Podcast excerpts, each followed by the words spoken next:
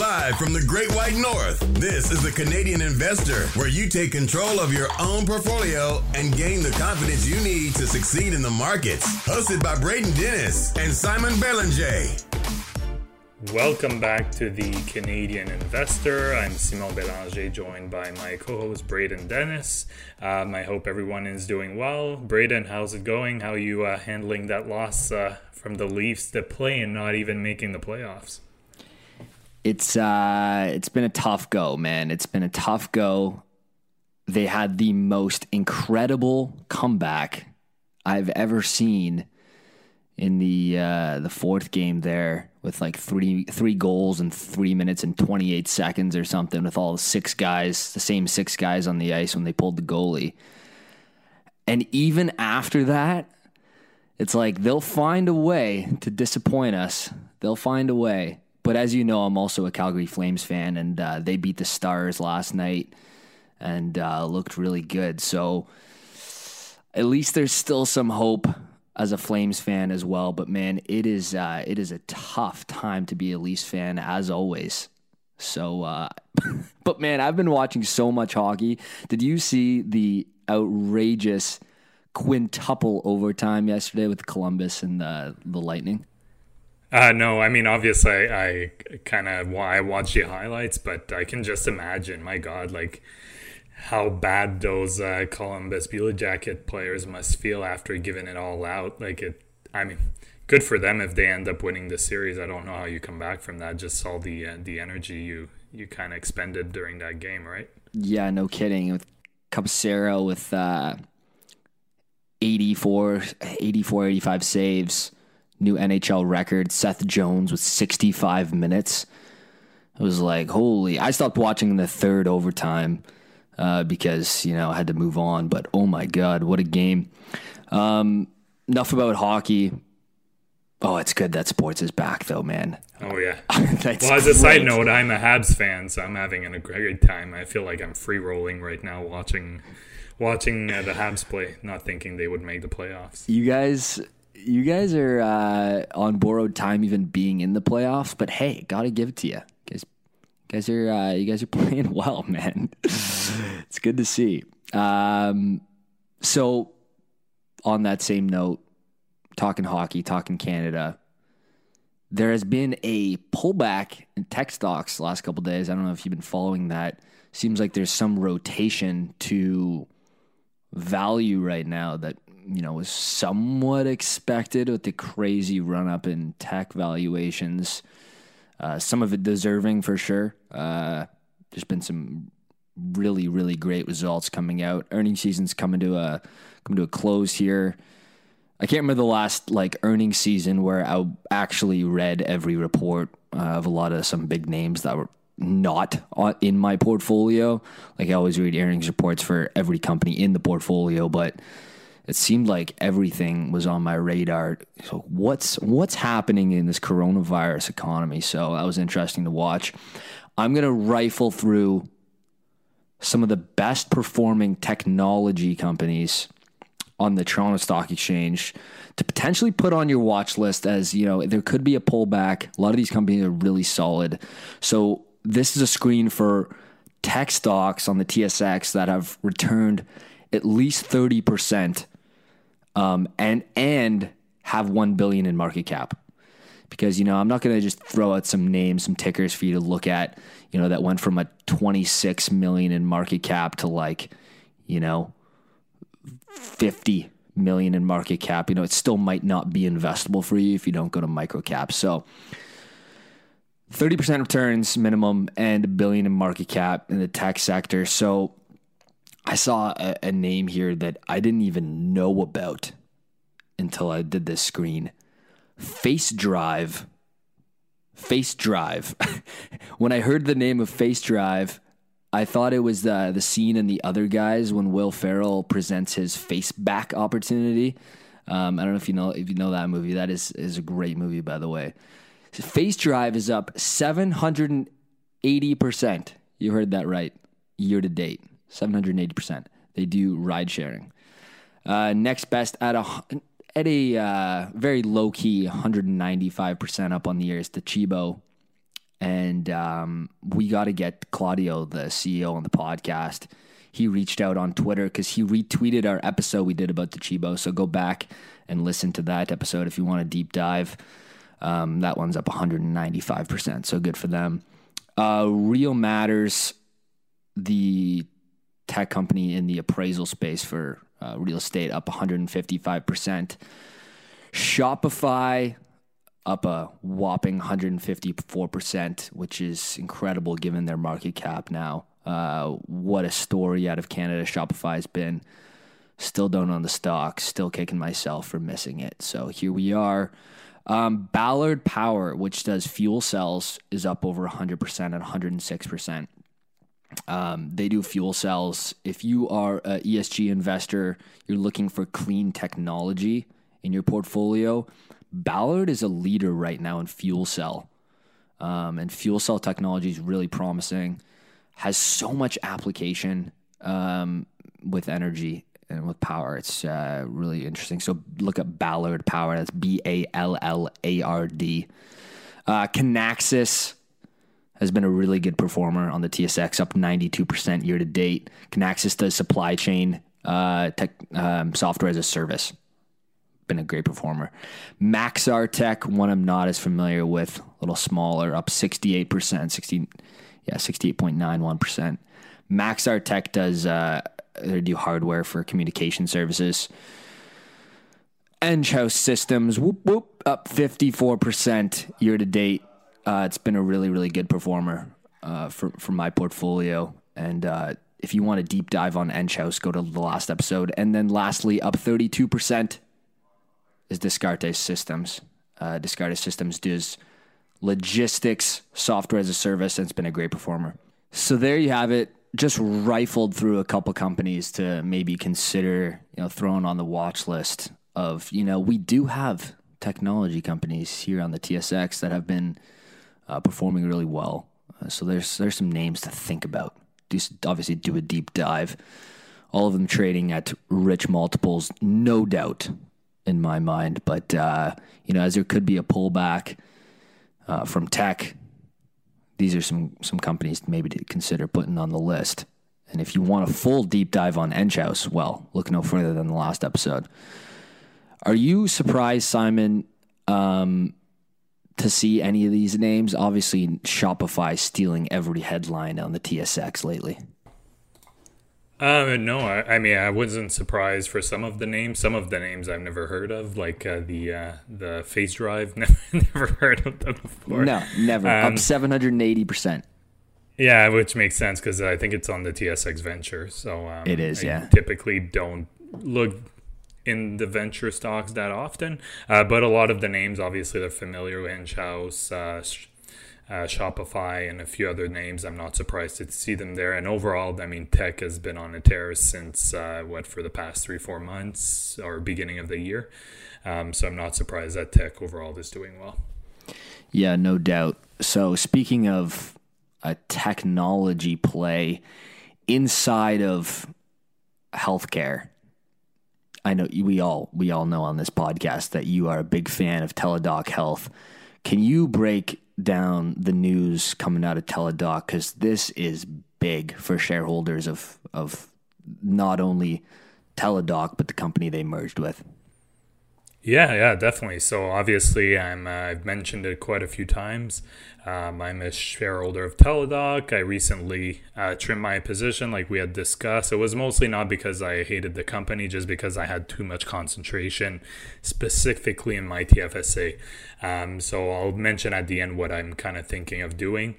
But for now, Teladoc will be merging. Well, they'll be buying out Livongo Health. But it's more of a merge than anything else because they're going to be under the Teladoc umbrella. So just to give you guys a bit more information on what the merger entails, a bit more information on Livongo itself. So I did some digging. I also listened to the conference call for the merger, which I strongly recommend that people listen to it if they're interested in starting a position into Teladoc or Livongo Health. And a side note, thank you for whoever sent us the question. They asked me if I could give my take on Teladoc because obviously they knew that I'm a shareholder. So really the essence of the merger is to give people and the goal the ability of use real-time health data to create timely interactions and better care for patients. So really, it's going to be a virtual health care, but also a physical care delivery, because obviously there's some things you can't do remotely. There's going to be, according to management of both companies, there's going to be synergies between both. Livongo, just to give you a better idea, so they really... Their main area is chronic disease care. So they specialize in diabetes monitoring, weight management, behavioral management, and hypertension monitoring. So they really provide a database experience, and it's driven by AI, and it's really data-driven, which is a bit different from Teladoc, where Teladoc, yes, it's a telemedicine platform, but it's a platform to help people get in touch with physician. So you can probably already start seeing why these two companies are looking to merge. They only have about 25% of their client base that are cross-platform, so in both platforms. So there's definitely a lot of opportunity for them to upsell clients of one platform to another. And what was interesting is the Livongo CEO on the conference call was saying that they actually get a lot of their customers that will call them for that already use Livongo for chronic care services and will call Livongo asking, oh, I have this health problem, which is not chronic. And Livongo, I mean, they can't really help them because that's not their focus. So you can really see right there how that could really be like a powerful driver for the new Teladoc entity. I'll talk a bit more about the actual details of the merger. So another thing that they mention is there's more than 147 million Americans. So I'm not making a mistake here. 147 million Americans that live with a chronic condition, and about a third of all adults internationally that have a chronic condition. So roughly it's about 50% of Americans and 33% internationally. So there's a lot of money to be made in chronic care, and there's a lot of efficiency that can be done. So their main goal is to provide better care to patients, and obviously, chronic care has a high cost for patients and employers as well. So there's really some strong tailwinds and a lot of reasons why employers, but also customers that may not be associated with an employer that would want to go with Livongo and Teladoc.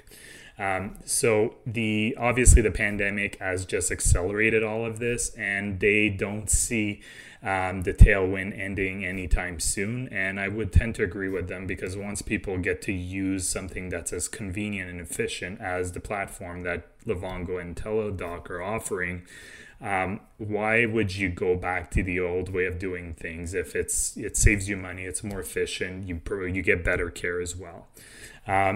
And then in terms of people that have access to Teladoc currently, there's about 70 million people that have access. It's not necessarily the people who've used it, but they do have access through their employer's insurance plan, for example. And 30% of Fortune 500 companies currently use the services of Teladoc or Livongo. So in terms of Livongo, they have very low debt right now. Their revenues have been just exploded. They've doubled from Q1 and Q2 compared to last year in 2019. So they've more than doubled, actually. So just to give you guys an idea, in 2019, first 6 months was 72 million in revenue, 160 million for this year. And I don't think this will slow down all that much anytime soon. They're still losing money, but they're very close to being cash flow positive. You guys know that I put a lot of importance on that. And overall, Livongo provides a more data-driven approach to healthcare and obviously specifically chronic conditions. So I can really see how well this and logically how well the combined entity, how it will merge together.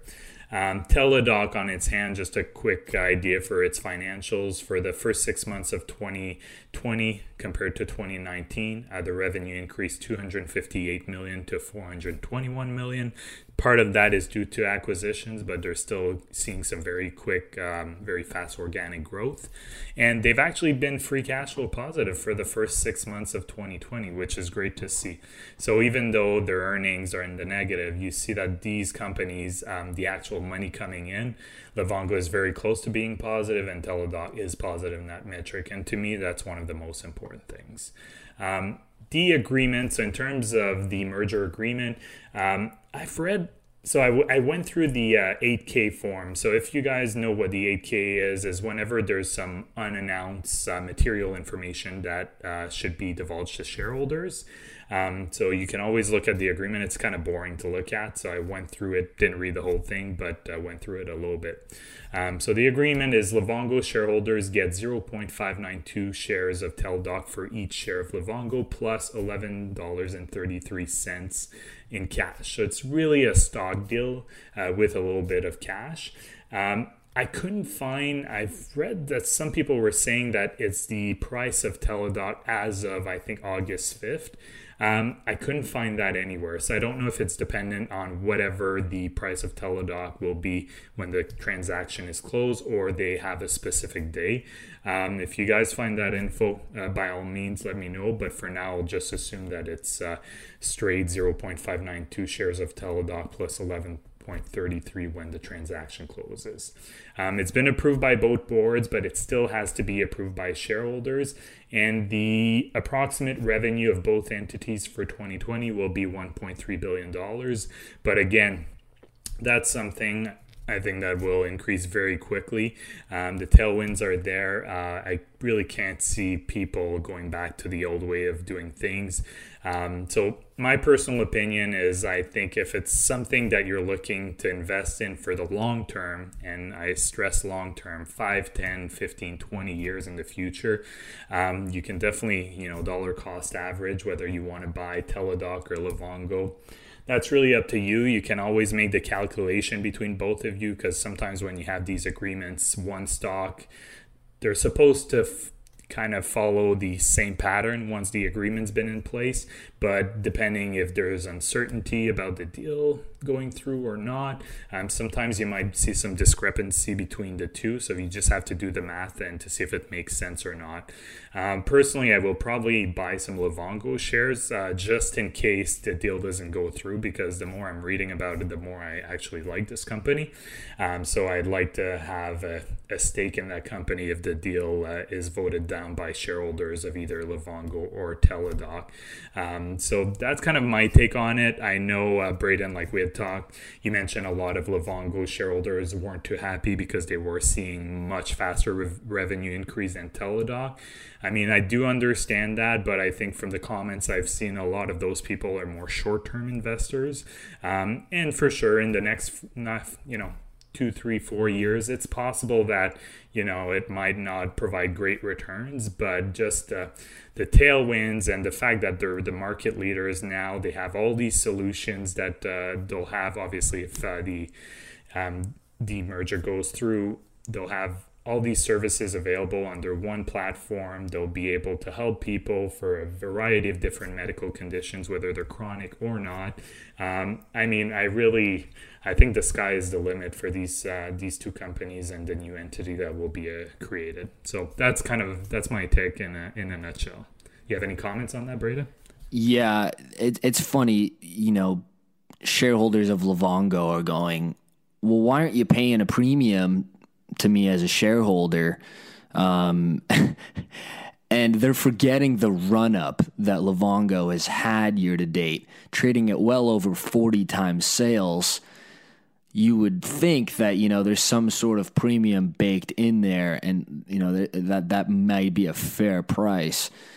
I mean, they're not going to give you some outrageous premium to a stock already trading at over 40 times sales. So the deal seemed fair, for sure to me. And, this company is stronger together. This is a big blockbuster merge. Telehealth, telemedicine is a unbelievably massive total addressable market. And it won't be a winner takes all. Like, that's how big it is. But this company together, which weren't really competitors. You mentioned 25% were similar, had the same crossover in customers because they did different things. This company together is the makings of like a massive juggernaut in telehealth that is like a winner takes most scenario where you got to start paying attention to this secular trend. And this is the leader right here. You know, the thing that listening to the CEO of Teladoc speak, he's so optimistic about the growth trajectory, not only of Teladoc, but this company moving forward. He has like this like smile in his explanation of describing it, and you really do think like, whoa, you know, this isn't just like, you know, COVID 2020 growth. Like it seems like this is definitely going to persist for a while. How long, I don't know. The growth is unbelievably strong, so definitely a premium you're paying, but, you know, one to keep on your watch list. Definitely. If you don't already own a position, you know, Simon, you're going to retire off into the sunset being a bag holder of this thing. So, you know, it's things look good for Teladoc moving forward. Things look good for telehealth moving forward as an industry. The total addressable market, if you were to look at all the verticals, like Livongo is a different vertical, you know. Do you think, you know, as a shareholder, do you think Teladoc becomes this acquisition machine? It just makes so much sense for me to be, you know, one of many, many roll-ups coming into the future. It just makes complete sense to me. Yeah, I mean, and traditionally Teladoc has done a lot of acquisitions, and it's a big merger, don't get me wrong, but they do have a solid track record, and their current CEO, I believe his first name is Jason, if I remember correctly. Jason Gorzek, is that right? Jason Gorzek, yeah, I didn't want to. I didn't know what to write. Could be Gorezik, who knows? Yeah, but he's, as you said, like he's very passionate, and he's not been saying this stuff for the past 6 months. He's been saying that since like 4, 5, 6 years, even further down, I think, since he took over as CEO of Teladoc, and he's really passionate about it. And that is one of the things that I do like. And for me, just adding to my position, it's not that I wanted to sell my position before. It was the main driver for me for selling a little bit of Teladoc was that it was all in my TFSA. And I like my TFSA to be a bit more balanced. So definitely I'm looking to add either Teladoc or Livongo, but probably more Livongo to my RRSP. But yeah, it's probably going to still be an acquisition play going forward. I mean, I don't see any reason why it shouldn't again, but there's going to be tremendous organic growth too. That's my opinion on it. And it's well warranted. All right, moving on. We've been getting questions about investing in, you know, broadly outside of North America, namely China. Investors have a reason to be hesitant. I think it's not without a good basis of investing in China, given, you know, some frauds we've seen. Luckin Coffee, to say, you know, one that's been on the headlines. But also, like, not just in China, you know, Wirecard had this big fraud during this COVID environment. Whoops, there's $2 billion missing on the balance sheet. Sorry about that. So these things happen, right? And how do you avoid them? How do you trust it? What's going on? And, you know, it's a fair question. So, Simon, I'm interested to know your take on investing in China. It's obviously a massive, massive market. And, you know, with the tensions going on right now between the U.S. and China in terms of economic powerhouses, especially in the technology sector, it seems like the two companies will have this kind of own ecosystem of technology. That's just what I'm predicting. And that is a risk for many, many companies, even in America, if there were to be, or you know, like like NASDAQ stocks, if there were to be a ban on the other side from China's perspective, think of the implications of this WeChat thing if they weren't allowed to be on iPhones, with a huge, I think well over 20% of iPhone sales are in China.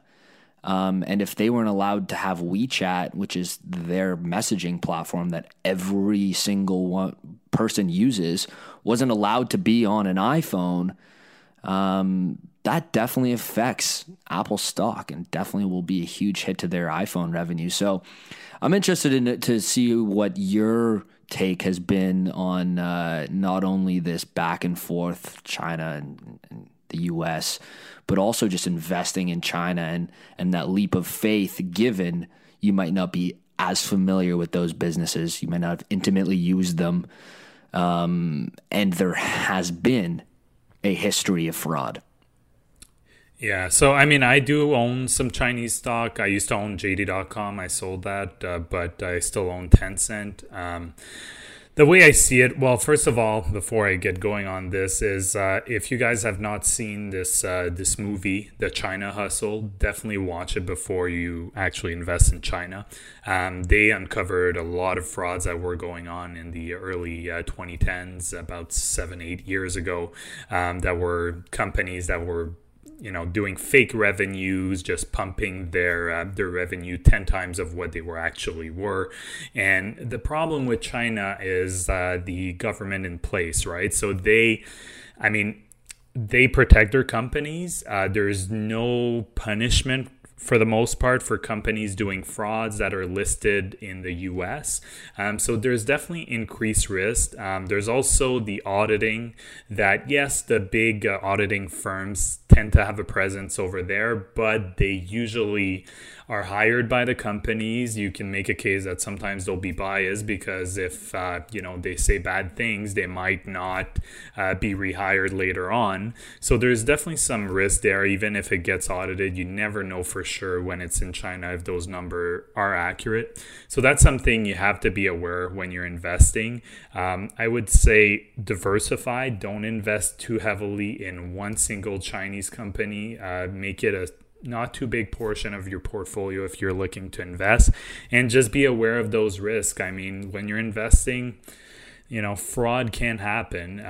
Like we're talking about China now, but fraud can happen in the US. If we think about Enron, for example, but there's countless other examples of the US, some things that fraudulent operations, but yeah, that's something you just need to be aware of when you're investing in China. And then obviously you have all the tensions with TikTok and all the digital plays that the US is putting sanctions right now. So it's definitely interesting to say the least, but be aware of the risk. Fraud can happen, and you can avoid being hurt too much by that if you invest in China by making sure you're well diversified.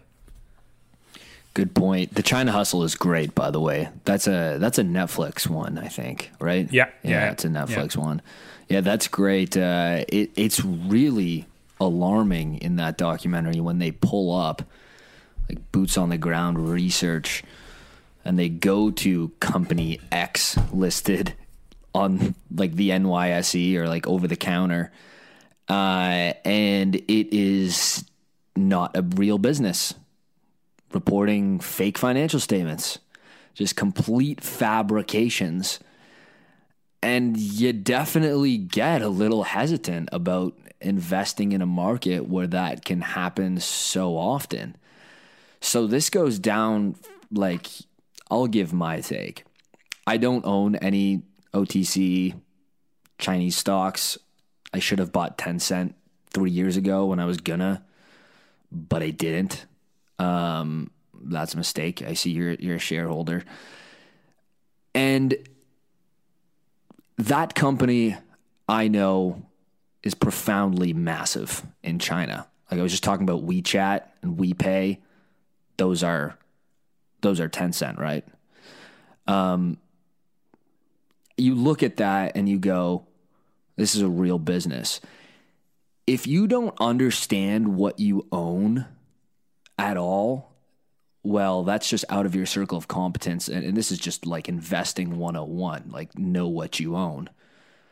If you don't know the business well enough, and let alone you can't even, like, seeing is believing, you've never even seen that business because they only operate in China, you are taking a leap of faith that requires, you know, some really knowing what you own. Because if it's one of those cases where this company is really suffering and revenues are about to decline in a major way, and you're not going to find out until that quarterly report comes out and it's too late, that's really crappy as a shareholder. So you got to know what you own. And if it is completely out of your circle of competence because geographically it is so far from what you've experienced as potentially a customer, knowing about the company, blah, blah, blah, blah, then it's you're in for a rough ride as an investor, just long term for the most part. So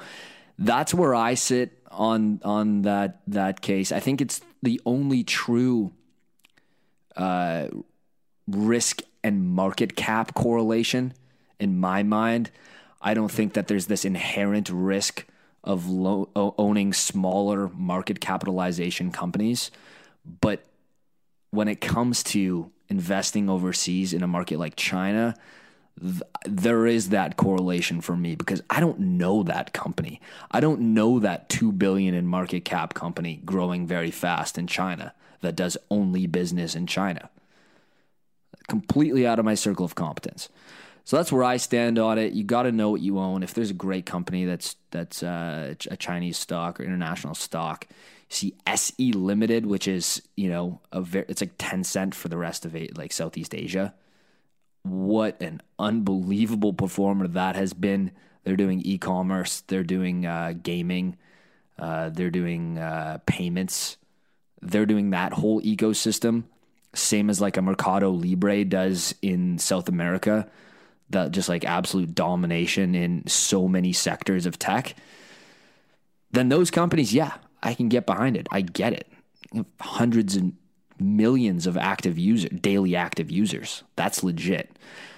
So that's where I stand. Do you own anything else other than Tencent? And I mean, I like Sea Limited. Yeah, that's so I do like that one. Yeah. Alibaba, JD.com, if you're looking for an e-commerce play, those are probably companies I would look at. I would personally stay a bit more in the big names. Aside from that, an approach if you want exposure to China, because don't get us wrong, like there's still some really good companies in China. It's just the transparency is not the same as it is in the US, Canada, and Western Europe. So you really have to keep that in mind. And another approach is, you know, you take a portion of your portfolio and you just dedicate an ETF that's low fees, dedicated to China. That way you get the upside associated with that overall market and you minimize the risk of owning a single company. Because when you guys watch that movie, The China Hustle, that's what's so sad about that movie is you have people that basically put their life savings into like just a few Chinese companies. And that's really what you want to avoid. Bring up a great point because I'm talking about like I have no exposure to China. 5% of my portfolio is around 5% is actually in Vanguard's emerging markets ticker VEE, which is over 50% China. Yeah, I was gonna say it's heavily Chinese weighted. It's heavily Chinese weighted. So there are other emerging markets in there, but I look at that as like my China ETF, even though there are other markets in there. By allocation, geographical allocation, it's mostly China. So yeah, I mean, there's multiple ways to go about doing that. Again, you're going to be buying these individual companies in US dollars on like OTC, like over the counter, more than likely. So something to consider. I think we both are very aligned on that. Stick to the big names because you'll probably have more insights about them. Yeah, and just one last thing, not to harp too much on China, but you mentioned the Wirecard scandal in Germany. It just goes to show Germany is usually a pretty transparent country when it comes to publicly traded companies. And even Angela Merkel was really touting the benefits of Wirecard, and it was like national pride in Germany just to see, like you said, there was like $2 billion missing on the balance sheet. So it just goes to show there can be fraud anywhere. So that's a risk you have to understand that it is there when you're investing. It probably is obviously more prevalent in China, but it can happen anywhere. It can happen in the US and can happen in Canada. It can happen absolutely anywhere. It can. Next week, Shopify comes out. By the way, we lied. We didn't have 100% quarter growth. It was actually 200%. Shopify? No, I'm kidding. I'm gonna say we made a mistake. We didn't have 100% revenue growth in one quarter. It was actually 200%. This company is just absolutely dominating right now. I think that's good for this episode, guys. Yeah. Go give us 5 stars on Apple Podcasts right now. I get so many emails. We love what you guys are doing. Thank you so much for the podcast. How do I say thanks? Well, you can say thanks. Go to Apple Podcasts and give us a 5-star review. Tell us what you think. That's all we ask. Thanks, guys. We appreciate it. We'll see you guys next week. Bye-bye. The Canadian Investor is not to be taken as investment advice. Braden or Simon may own securities mentioned on this podcast. Always make sure to do your own research and due diligence before making investment decisions. Thanks for listening to this episode of The Canadian Investor. To get a list of the top Canadian dividend stocks right now and other valuable investing resources, go to getstockmarket.com.